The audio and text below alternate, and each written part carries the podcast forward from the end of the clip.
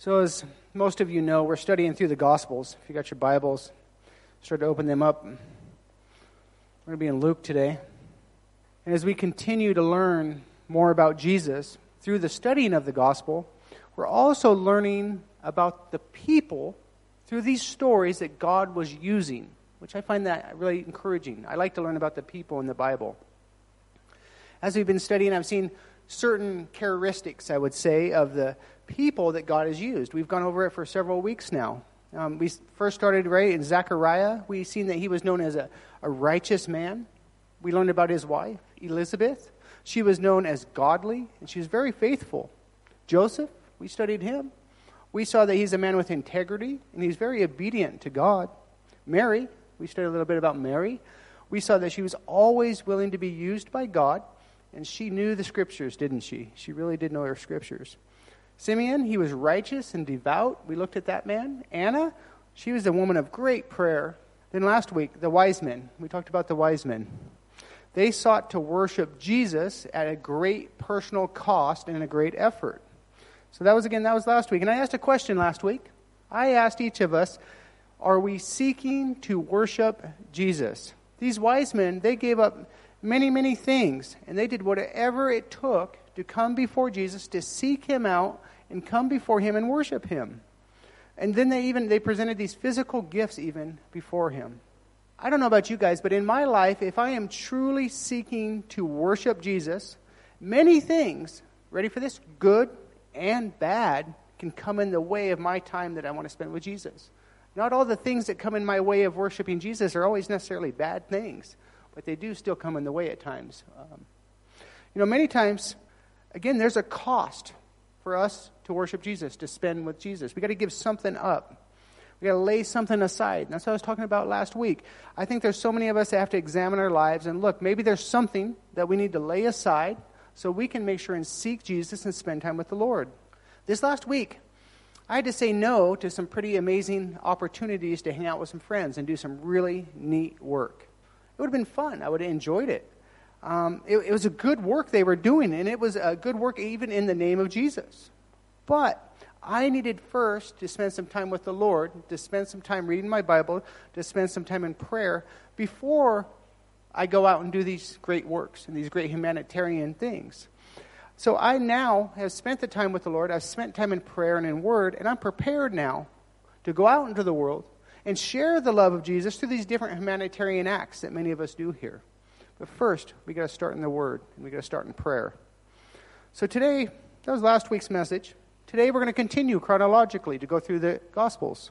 Luke chapter 2, verse 39. Uh, we're going to go all the way through 52 today.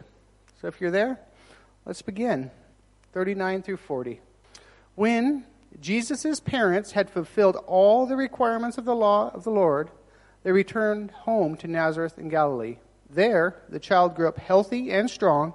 He was filled with wisdom, and God's favor was on him. As we read Luke's account of Jesus' childhood, we must remember there's a big several year gap between verse 39 right in there, right inside of that verse. There's a two, probably a big gap right in there. We read uh, that Jesus' parents, said they fulfilled the requirements of the law. You see that right in the first in verse 39. We studied that, right? In Luke chapter 1, verse 21 through 24, we saw the three ceremonies, the requirements of the law.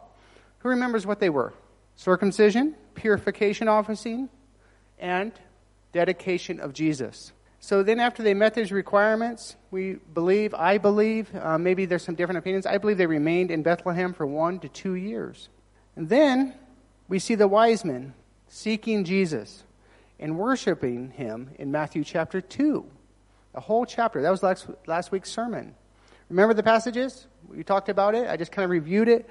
Went through, they went, they did whatever it took to seek the king. There was a cost to the, going and worshiping.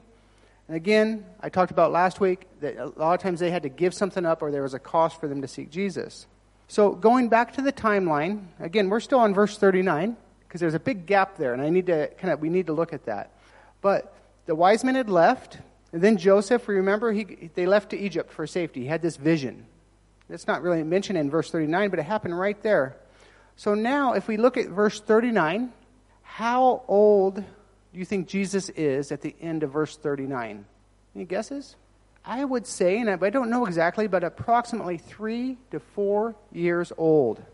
So I, I hope everyone here is starting to have a better understanding of the timeline and the events that have taken place in Jesus' childhood. In the first few years of Jesus' life, there was a lot of moving around, but then they settled down in Nazareth, and he was known as Jesus the Nazarene. So in my Bible, I don't know about how you guys do it. Some people don't like to write in their Bible, some people do. I took a little spot right here, you can see. I put a little arrow there, right in between that verse, and I wrote Matthew because there's a big space there in 39. So I wrote Matthew chapter 2. So I could know when I read that, there's all these different events that actually take place right there. Because I, I, I, really do. I love learning about Jesus and I love learning, you know, his life and his early life and all the people that were involved in that. And I think a lot of people just kind of read through the Gospels, but they don't realize, you know, they all tie together, they all harmonize together. And when you can understand that, I think you have a lot better picture of Jesus and the people that were involved in his life. So we just spent a whole bunch of time in verse 39. Let's look at verse 40. I want to read it again. There was there the child grew up healthy and strong. He was filled with wisdom, and God's favor was upon him. When I read this verse, I find Luke's summary of Jesus' childhood kind of interesting. Jesus' next eight years of his life is summed up right here.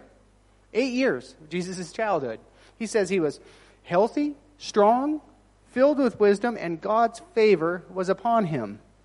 Would you think about that? Would you describe your childhood in this way? How do you describe your eight years of your childhood? Parents, there's a lot of parents here. How would you describe your children?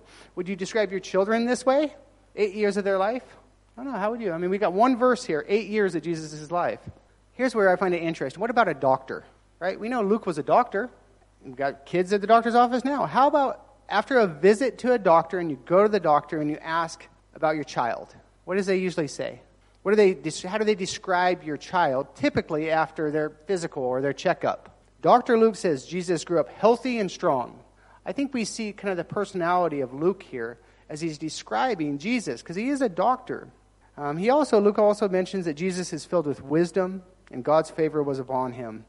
I, I think, and I, you know, we don't know how this exactly worked, but I believe that it was during this time in Jesus' life that his knowledge of spiritual matters matured. I'm not exactly sure, but I do believe at some point these things had to be brought to him. It's clear that Luke tells us that he grew up both physical and spiritual up to this point. Now, before we move on to the next verses, last week I mentioned that sometimes we have uh, misconceptions or sometimes a wrong picture of what we read in the Bible, right? I, I don't know for you, it for you that were here. So we know Jesus and his family went to Egypt. I want, you know, think about when Jesus lived in Egypt. What would you imagine that like? I always think of uh, Egypt and I think Old Testament. My mind always goes there. I think of the pharaohs, you know, the pyramids. I think of, uh, you know, guys with too much eyeliner. I don't know what you guys think of. Um, you know, what do you think of when you think Egypt? Because Jesus went there and spent, you know, toddler years there. What do you guys think of?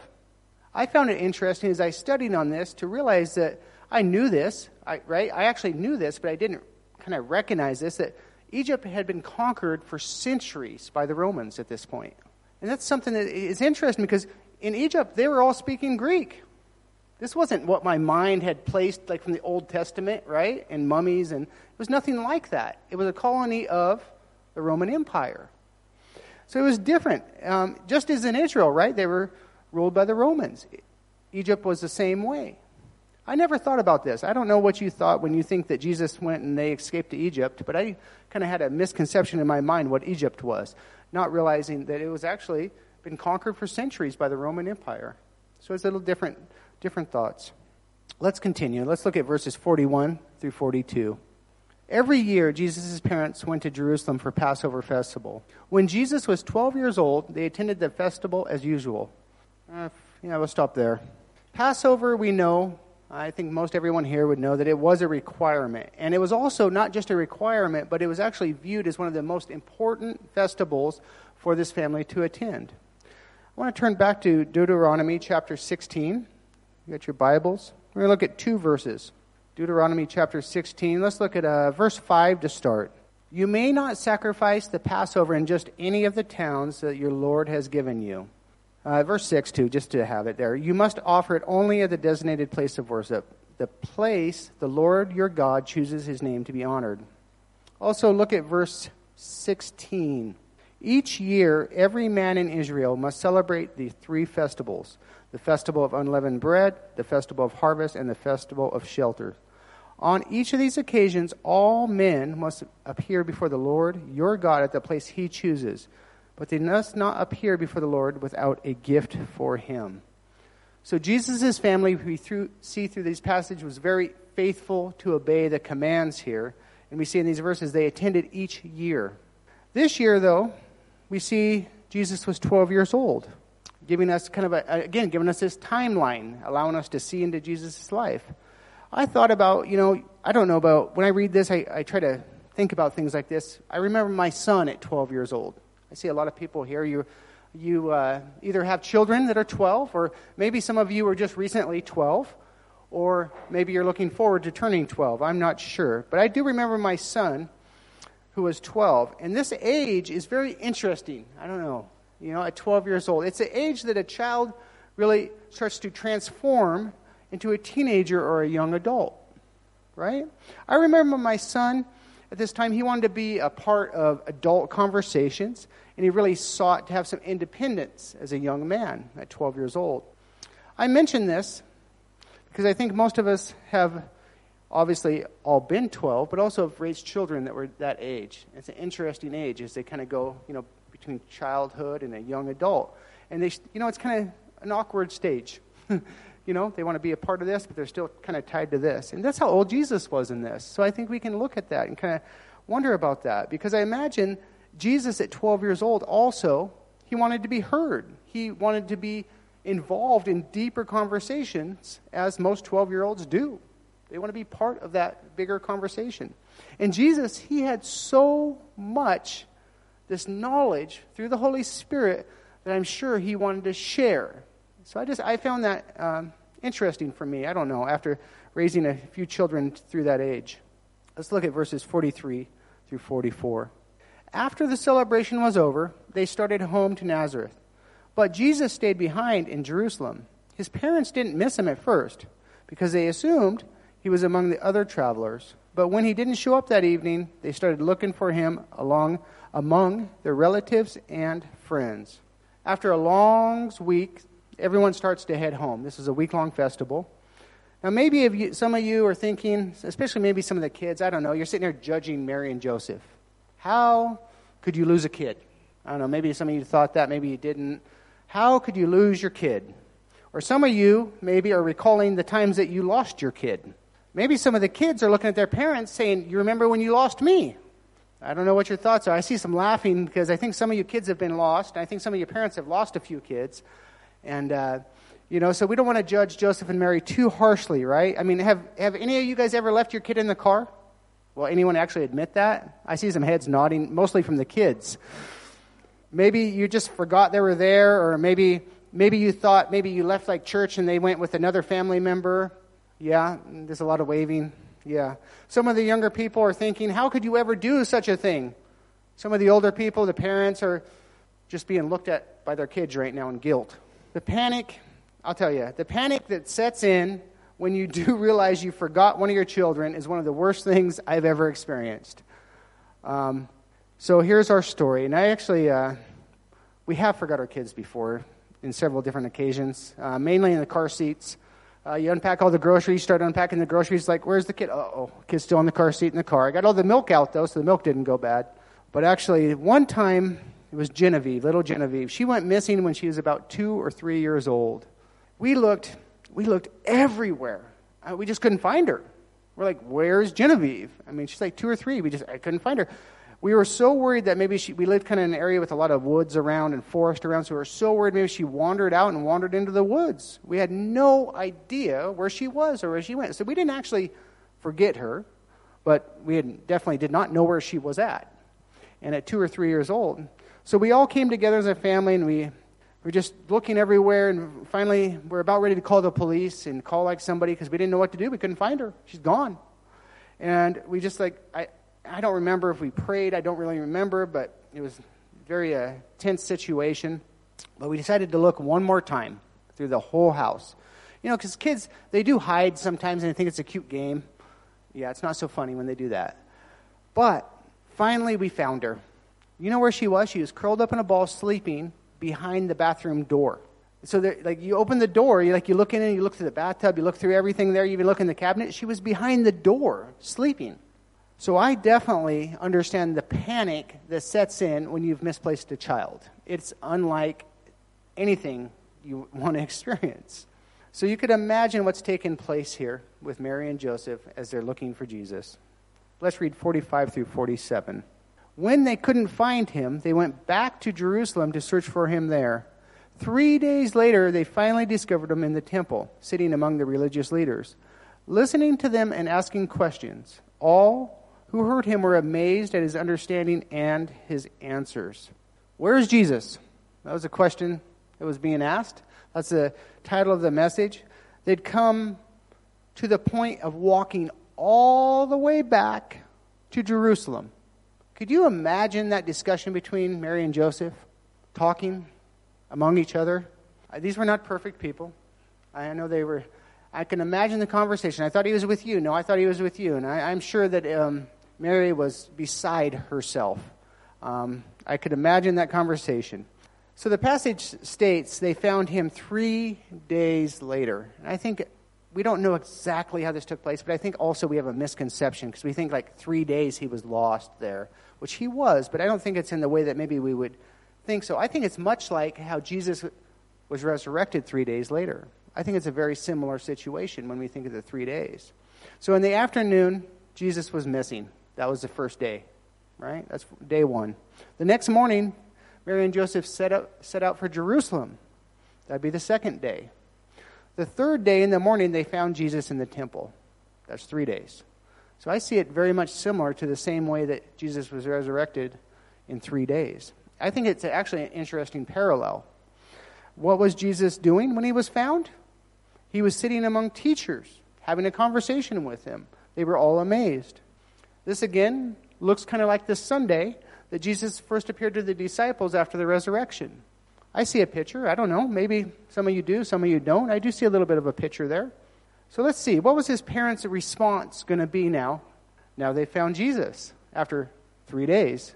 Look at verse 48.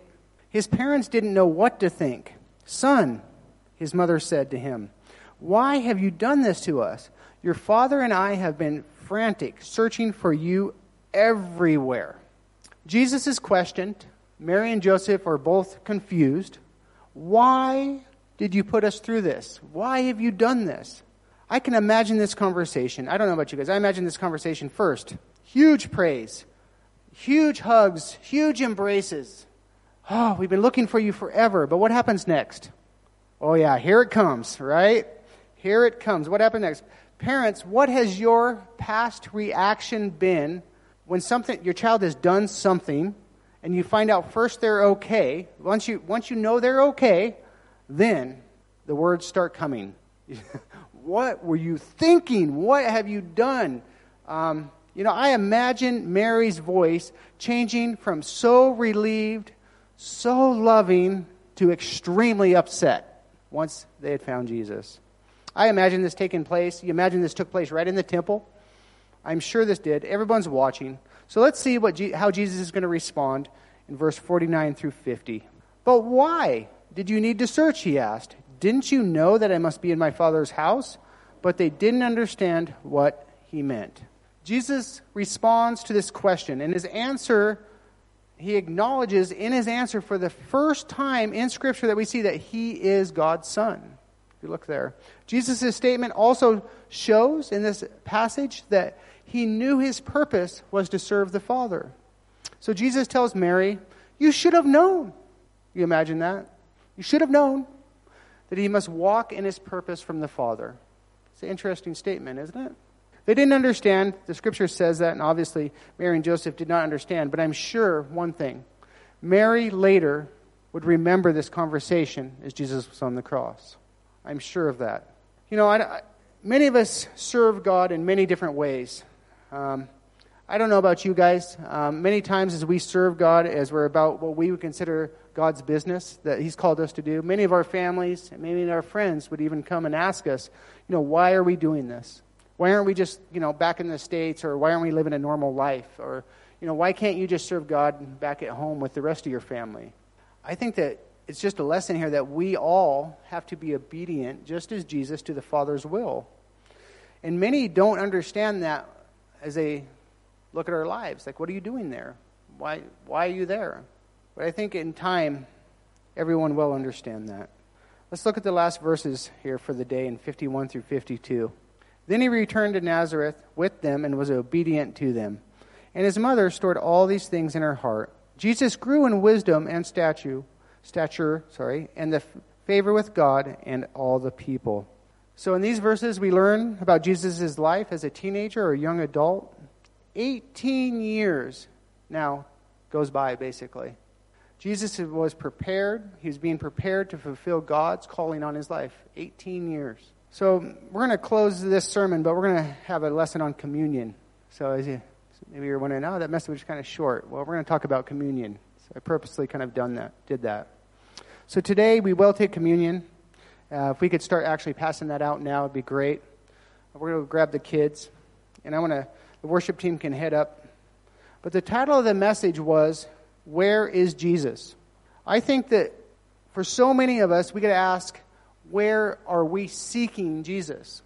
I mean, it sounds like a simple question, but I think Many of us don't always seek Jesus or seek that relationship in the correct places because I think some people do seek Jesus in the wrong ways. I want you to take a minute here and we're going to look at a lot of verses as everyone gets ready here. Turn to Matthew chapter 7, verse 7 through 8. It says, Keep on asking and you will receive what you ask for. Keep on seeking and you will find. Keep on knocking and the door will be opened to you. For everyone who asks receives, everyone who seeks finds, and everyone who knocks the door will be open. As we seek Jesus, prayer, the study of God's Word, and fellowship with other believers is how we should be seeking to know Jesus more intimately and know the will for Jesus, for us, for each of our lives. Again, we're going to look at a lot of passages here. Turn over to Acts chapter 2, verse 42. It says, All the believers devoted themselves to the apostles' teaching and to fellowship and to the sharing in meals, including the Lord's Supper, and to prayer. If you read this verse, it shows us very clearly how we are to seek Jesus. We begin studying the apostles' teachings. That's what we did today. Next, you see in the verse that we continue by taking time to pray, and then fellowship and the Lord's Supper. So, as we talk about the Lord's Supper, it's called sometimes, or communion, I want to take time to look at a few verses of what that truly means. And what, first, starting, why do we take communion? Why do we participate in this breaking of the bread, taking of the juice? Why do we do that? I want to turn to Luke. Luke chapter 22, verse 19. He took some bread and gave thanks to God for it. Then he broke it into pieces and gave it to the disciples, saying, This is my body, which is given to you. Do this in remembrance of me. After supper, he took another cup of wine and said, this cup is a new covenant between God and his people, an agreement confirmed with my blood, which is poured out as a sacrifice for you. We take communion in obedience and as a way to worship and praise God. Who should take communion? That's a big question, right? I just called all the kids down from Sunday school. Maybe some of you like, I don't know where you lie on some of this. So who should take communion? Let's let's address that. Um, who should take it? All who have come to faith in Jesus Christ and call upon Jesus as their Lord and Savior. That's who should take communion. Turn to 1 Corinthians chapter 11, verse 23. For I pass on to you what I received from the Lord himself. On the night when he was betrayed, the Lord Jesus took some bread, and he gave thanks to God for it. Then he broke it into pieces and said, This is my body, which is given for you. Do this in remembrance of me. In the same way, he took the cup of wine after supper, saying, this cup is a new covenant between God and his people, an agreement confirmed with my blood. Do this in remembrance of me as often as you drink it. For every time you eat the bread and drink the cup, you're announcing the Lord's death until he comes again. So, when should a person not take communion. Let's continue reading right there in 1 Corinthians chapter 11, verse 27. For anyone who eats this bread or drinks this cup of the Lord unworthy is guilty of sinning against the body and blood of the Lord. That is why you should examine yourself before eating the bread and drinking the cup. For if you eat the bread or drink the cup without honoring the body of Christ, you are eating and drinking God's judgment upon yourself. So, communion first is for the believer, it is not for the unbeliever. But also, we must examine ourselves and make sure that inside of our lives that there is no unrepented sin in our lives. And if, if there is, you can take that before the Lord and you can just repent. Bring it to the Lord. Confess your sins to He will He forgives. But we should do that before we take communion. I also want to look at another verse, Matthew chapter 5. Matthew chapter 5 verse 23. So if you are presenting a sacrifice at the altar in the temple and you suddenly remember that someone has something against you, leave your sacrifice there at the altar, go and be reconciled to that person, then come and offer your sacrifice to God.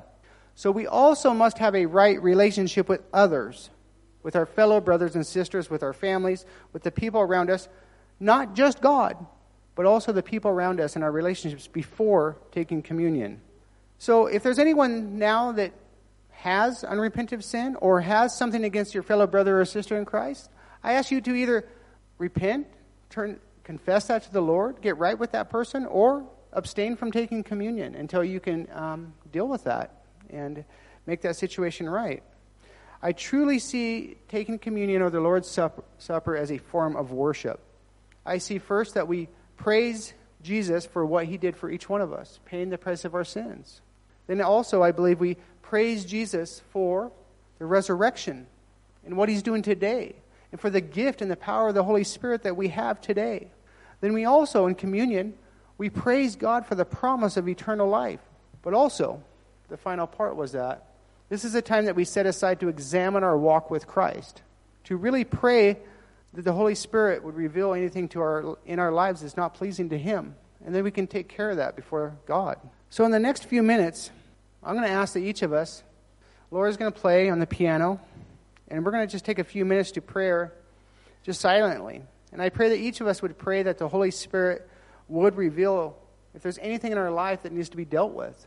And that we would, I, I just pray that we deal with it right here and right now. It doesn't, you know, it doesn't need to go on. You can just deal with it. I mean, if you need to go out and make a phone call, make a phone call. I, if you're, it's with your family, deal with it.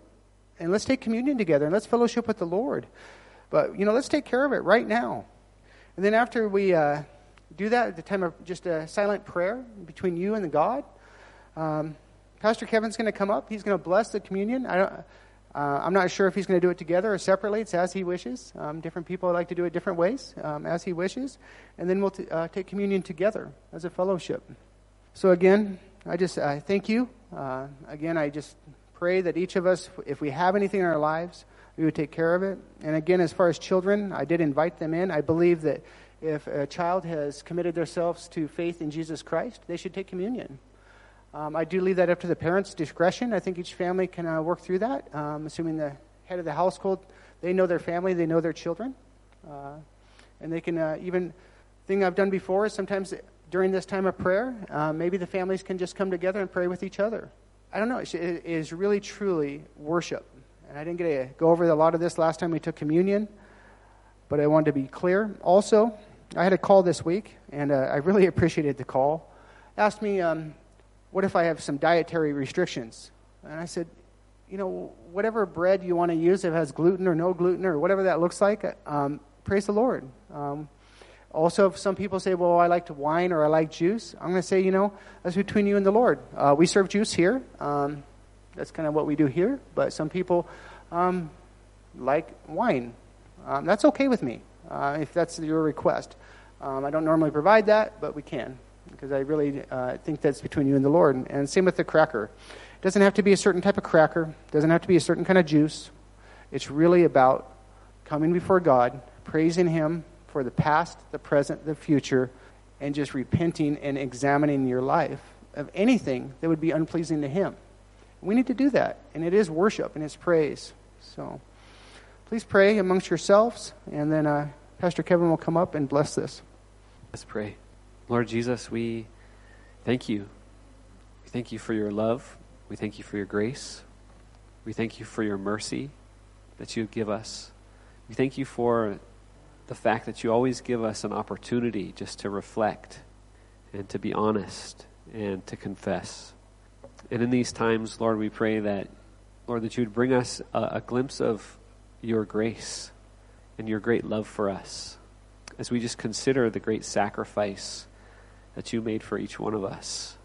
And Lord, as we consider our own relationships with each other and with others, Lord, we ask, God, that nothing would hold us back from having just a, a growth in those relationships, a greater love in those relationships.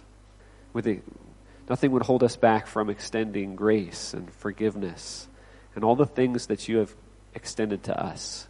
And so, as we just consider the elements of communion, we pray, God, that you would give us that cleansed heart. Lord, that you would help us to walk in the realization of it, since we know that you already have cleansed our hearts as we put our faith in you, but that we would walk in that truth and we'd hold on to it by faith.